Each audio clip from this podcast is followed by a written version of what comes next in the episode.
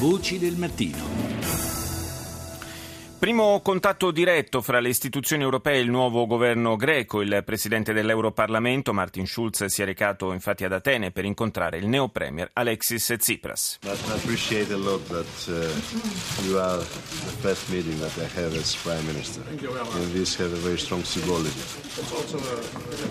Apprezzo moltissimo che il mio primo incontro da primo ministro sia con lei, ha detto Tsipras rivolto a Schulz. Questo ha un fortissimo valore simbolico. Lei ha proseguito seguito il leader di Sirisa, è un amico della Grecia, è anche un mio amico personale. Noi contiamo su di lei e crediamo che l'Europa abbia bisogno della solidarietà. Sono fiducioso che si possa trovare un terreno comune sul quale costruire il nostro futuro. Torniamo sulla tragedia delle ampie zone della Nigeria devastate dai raid degli estremisti islamici di Boko Haram. Secondo le stime dell'ONU, nelle ultime settimane almeno 20.000 persone sono fuggite verso il Chad in condizioni difficilissime. Sono gli sfollati di Baga, la città nella quale i terroristi hanno ucciso almeno 2.000 civili. Ecco il racconto della fuga nelle parole di una donna che ora si trova in un campo profughi a Dar es Salaam. 'Yan doro sun haɗa bandana wasu sun yi cikin abin nan bakin ruwa. muna shiga jiragi. Kamu mun shiga jirgi, jirgi yana gudu da mu Boko Haram. Siamo corsi verso il lago, abbiamo preso una barca e abbiamo cominciato a remare, dice questa donna. I miliziani di Boko Haram ci sparavano dietro e hanno perfino preso una barca anche loro per inseguirci. Continuavano a sparare, ma siamo riusciti a scappare e rifugiarci nell'isola di Kangala. Lì dopo sei giorni sono arrivati i soccorritori e ci hanno portato in questo campo per rifugiati. Uno dei miei figli e mio marito sono rimasti separati e non so nulla di loro. Ho molta paura non so neanche se siano rimasti in trappola o siano riusciti a fuggire. A Città del Messico una terribile esplosione ha praticamente distrutto un piccolo ospedale. La sciagura è stata causata da una perdita di gas mentre la struttura veniva approvvigionata da un'autocisterna e da ieri mattina che si scava tra le macerie il bilancio, che inizialmente sembrava più pesante, è stato fortunatamente rivisto al ribasso nelle ultime ore. This unfortunate accident has upset us and saddened us all. It was a very unfortunate accident. Two people have Questo sfortunato incidente ci addolora tutti, dice il segretario alla salute della capitale messicana Armando Awed. Sono due le persone morte. Si tratta di una ragazza di 25 anni e di un neonato. Il bimbo non aveva più di due o tre settimane.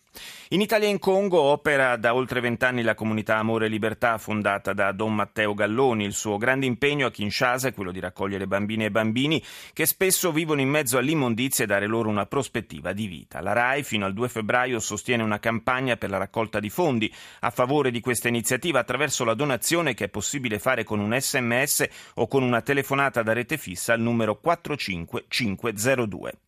Nei giorni scorsi Don Matteo è stato ospite nei nostri studi. Gli abbiamo chiesto di spiegare in modo più dettagliato in cosa consiste l'attività della sua associazione. Consiste nell'accogliere nelle nostre case bambini e bambine privi del sostegno familiare e seguirli non solo fino ai 18 anni, ma fino al termine degli studi, fino a che si inseriscono nella, nella società. Abbiamo aperto una scuola a Kinshasa, nella Repubblica Democratica del Congo, per accogliere i bambini che, sta, che erano privi della, eh, dell'istruzione, stavano sulla strada e adesso accogliamo più di 900 bambini all'interno della nostra scuola. E poi, in un momento di crisi lavorativa, abbiamo iniziato con queste raccolte fondi a creare posti di lavoro. Adesso ci sono più di 100 famiglie a Kinshasa che hanno la dignità del lavoro e anche in Italia nelle nostre case abbiamo assunto regolarmente quattro persone. Ecco perché è un'associazione che opera su due fronti, un eh, fronte è quello appunto africano di Kinshasa, in Italia svolgete un'attività eh, esattamente uguale a quella che svolgete giù? Praticamente di fondo sì, anche se la realtà è completamente differente, per esempio operiamo a Firenze dove accogliamo bambini minori, abbiamo anche degli universitari che seguiamo e poi anche eh, accogliamo persone del quartiere, più abbiamo aperto il Chiricù, un centro giochi educativi per i bambini piccoli e quindi cerchiamo di dare la dignità del lavoro, ma anche la possibilità di studiare ed avere un futuro. Quindi siamo qui per dire un piccolo gesto e un piccolo mattone, un sms di 2 euro al 45502 o una telefonata dal numero fisso sempre al 45502 e ci permettete di andare avanti nelle nostre iniziative e aprire dei nuovi orizzonti. Irene Ndongosi, la sua esperienza come, come innanzitutto come si è avvicinata all'associazione?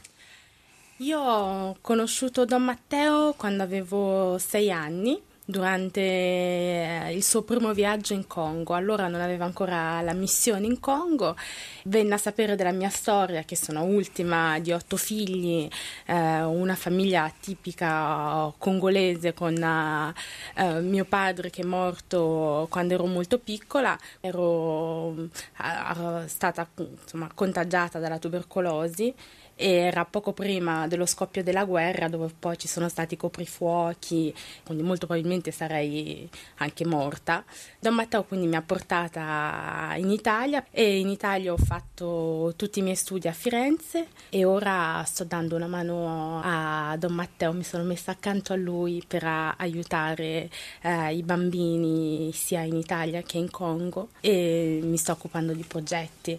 Che età hanno i bambini che entrano nelle, nelle vostre strutture? Accogliamo di tutte le età, due anni, tre anni, quattro anni e il, il problema è dargli l'affetto di una famiglia. Noi abbiamo delle persone che consacrate che hanno deciso di dare la vita al Signore sia in Italia che in Congo e fanno da mamme, io faccio un po' da papà e perché c'è la possibilità di aiutarci non solo con l'SMS 45502 o dal telefono fisso di casa sempre 45502, ma c'è anche la possibilità di fare i volontari. Potete vedere il nostro sito accanto a loro, se mandate un sms vi sarà inviato il sito e potete venire a fare i volontari in Congo. Ci si può aiutare in tanti modi. L'importante è che uno faccia qualcosa per gli altri. Bisogna aprirsi a una mondialità. Non esistiamo solo noi, ma è un mondo che ha bisogno di essere essere accolto, di essere amato e nella misura in cui facciamo qualcosa di bello per gli altri, anche un sorriso viene nella nostra vita, perché facendo del bene si sta bene.